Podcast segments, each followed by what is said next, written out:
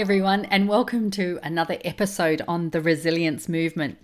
Today we're talking about doing the work, and a few weeks ago I did a video on this actual subject on my Facebook page, so the Resilience Movement Facebook page. You can find that video, but I hope you stay with me through this episode because I think it's really important, and especially now with what we're going through. So, you know, anyone who listens to this in a few years' time may not know what we're talking about, but this is through a very serious pandemic where everybody is on lockdown, we're staying isolated, we're not going near people, our most vulnerable are being protected, and we're trying to do what we can. But we also know that being in isolation can be very difficult as well. And so I wanted to talk a little bit about doing the work and what that actually means. So when you're doing the work to look after yourself, to improve yourself, or just really to stay balanced, that doing the work looks different for everybody. And so today I wanted to talk about some of those tools, things that we can use. I actually call it my tool bag. And like a plumber, an electrician, or someone else, any tradie, I guess, has a tool bag, and that's their hammers and screwdrivers and drills and whatever it might be. Well, when we have to think about a tool bag from a self-care perspective, what does that tool bag look like? Now, for me, in my tool bag, I have things like books, downtime, walking in nature. Meditation is a daily practice for me. Eating well, nurturing my body, listening to what my body needs, what my mind needs, especially if I'm having a bit of a challenging time. We all have times where we feel down or life isn't going the way we want it to go. And instead of letting that spiral, instead of just falling into what I call a dark place, or a place where you feel very isolated and alone. And I know there's many people who are alone in the sense that they're isolated by themselves, or there's only one or two people in the house. They could also be isolated in a volatile environment, which makes it even more difficult. And so no matter what situation you're in, you have to think about what do you need to do for you to nurture yourself, to make sure you're okay. Can anyone support you?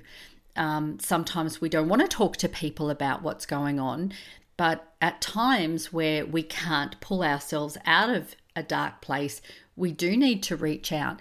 And if that's reaching out to services, professional services, or if it's reaching out to a friend, reaching out to a stranger on Facebook just to say hi, you know, whatever is going to work for you, that's what you need to think about doing.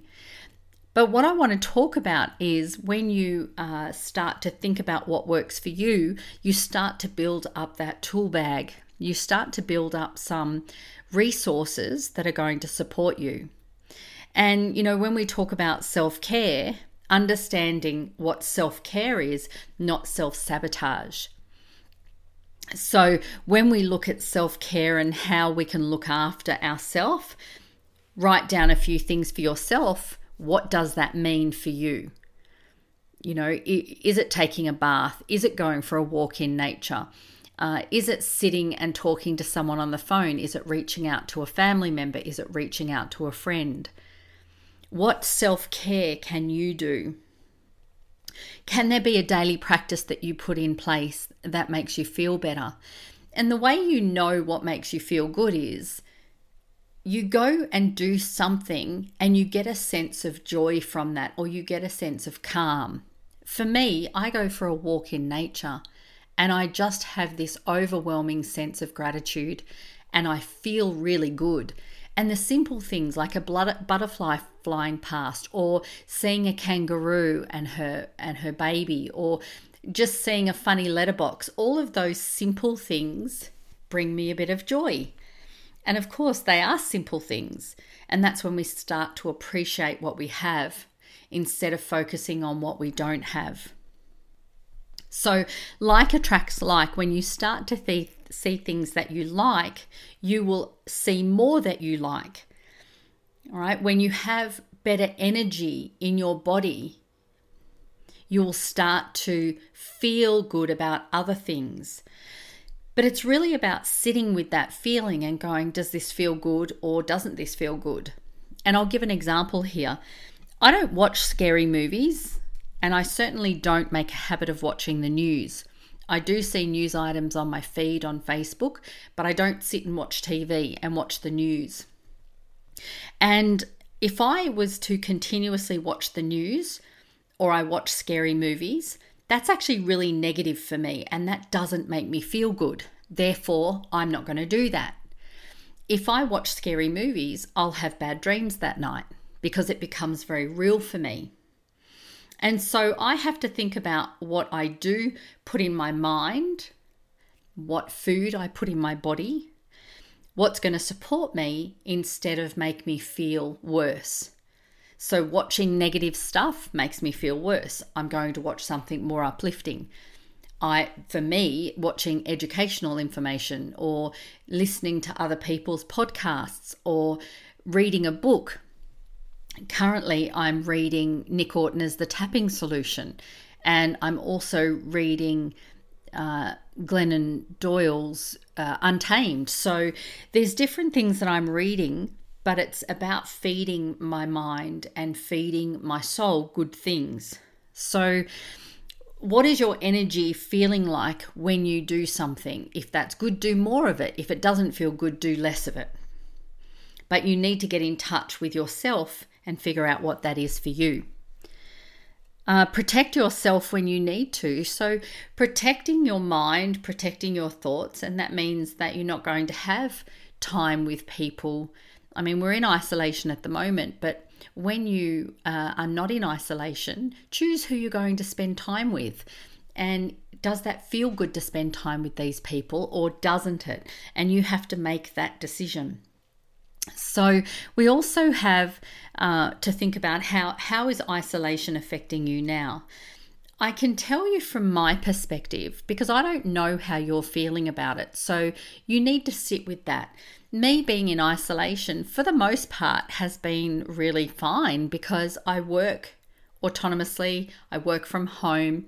I have connections with friends and we get on Zoom calls or FaceTime, and I'm in touch with my family because my parents are vulnerable in that very vulnerable age group, as well as not being well. And I want to make sure that I'm staying connected with people that I need to stay connected with. And also, I hope that I'm reaching out to them and supporting them as well, because others may not be doing so well. And I know I've had some connections with people on Facebook who I don't know. We're just connected on Facebook, but we've been checking in on each other. And that's all over the world, as well as, all over Australia. So, think about how it's affecting you and what could you do for yourself? Because when we talk about doing the work, we really cannot rely on other people to do what only we know we need. So when I say that, if you haven't shared with someone that you do need support or that you're lonely, how are they going to know? So thinking about what you need and how you can support yourself is really vital. Now, I want to share with you in this podcast a daily practice that I actually came across. And it's a practice that Jerry and Esther Hicks talk about. And I came across this it was August 2018. And it was a real it was really good information. Sorry for stumbling my words. And it was a daily practice that is actually quite simple to do. So I actually remember listening to the daily practice steps and writing it down. And I followed this since August 2018. And I don't follow it every day, but I do follow it when I need to tap into some specific resources. And it goes a bit like this. So with the daily practice, they talk about doing a daily meditation for 15 minutes. And when you're doing a daily meditation, this, like it says, at least 15 minutes, But there's a lot of daily meditations that you can do that are less than 15 minutes. If you say you're time poor, then jump onto SoundCloud, which is an app, and you can find David G. So that's Davidji.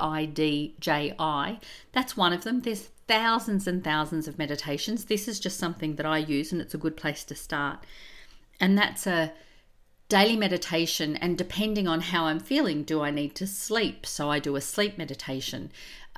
Do I need to reduce my fear and anxiety? There's I think a 7-minute meditation for that. What about a motivational one? So there's a getting your daily practices into a daily habit.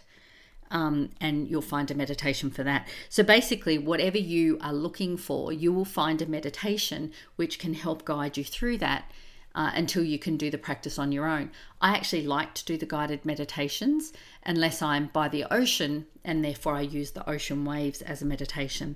And the more you do it, the better you get. That's like anything. The more consistently you're doing something, the better you're going to get at it. Then it says go outside for 10 minutes and appreciate what is there. So look around. When you go outside, look around. I know that when I go outside here, I'm very fortunate. I live in a very open, big, wide open space, and it's just beautiful. And there's water there, and water is, I really resonate with being around water. So appreciate what it is. Just have a look and appreciate. Here we have green grass and we've had rain. I'm very appreciative of that. Buy a book you can write in, a journal or a diary that you can write in, and write as many pages as you can of positive aspects. Now, if you can't write a full page, that's okay too. Write as much as you can and call it your book of positive aspects. And the positive aspects are things that you appreciate, maybe just gratitudes. You could even start out with just 3 things you're grateful for. Going to bed, thinking about 3 things you're grateful for, and waking up and thinking about 3 things you're grateful for can really change your energy.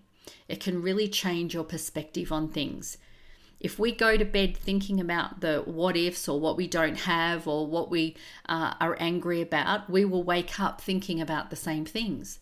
So you want to go to bed in appreciation, let your mind rest, let your body rejuvenate, and you want to wake up in the morning, and when your eyes open, just say simply 3 things.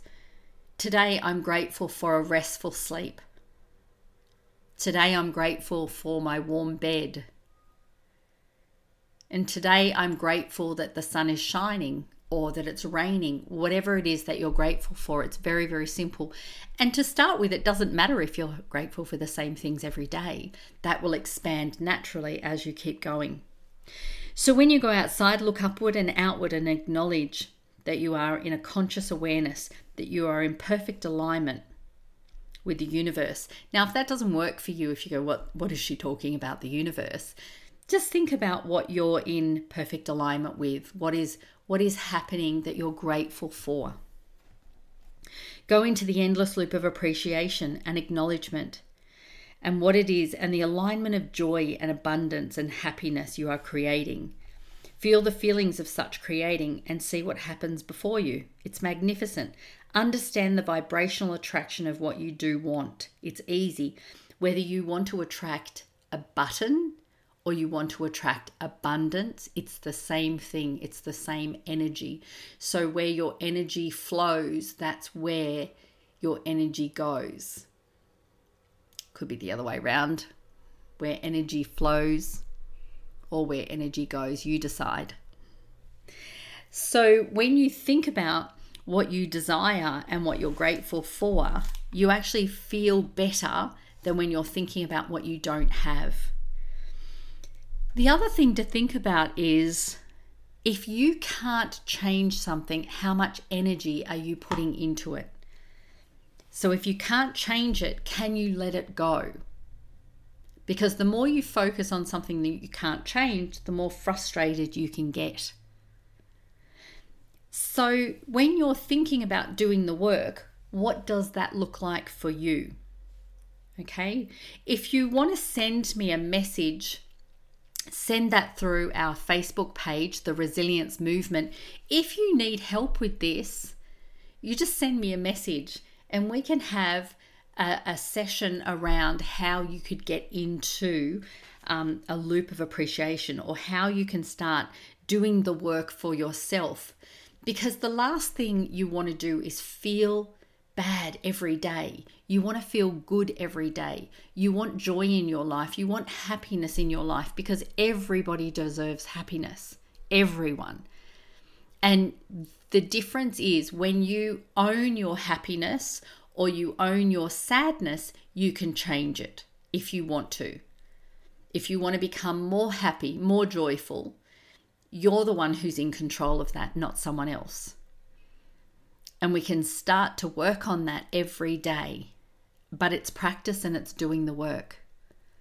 So I hope this podcast has been helpful. And once again, I'm extremely grateful for you tuning in, and I can't wait to share another podcast with you. My next one is going to be about my walk across Spain.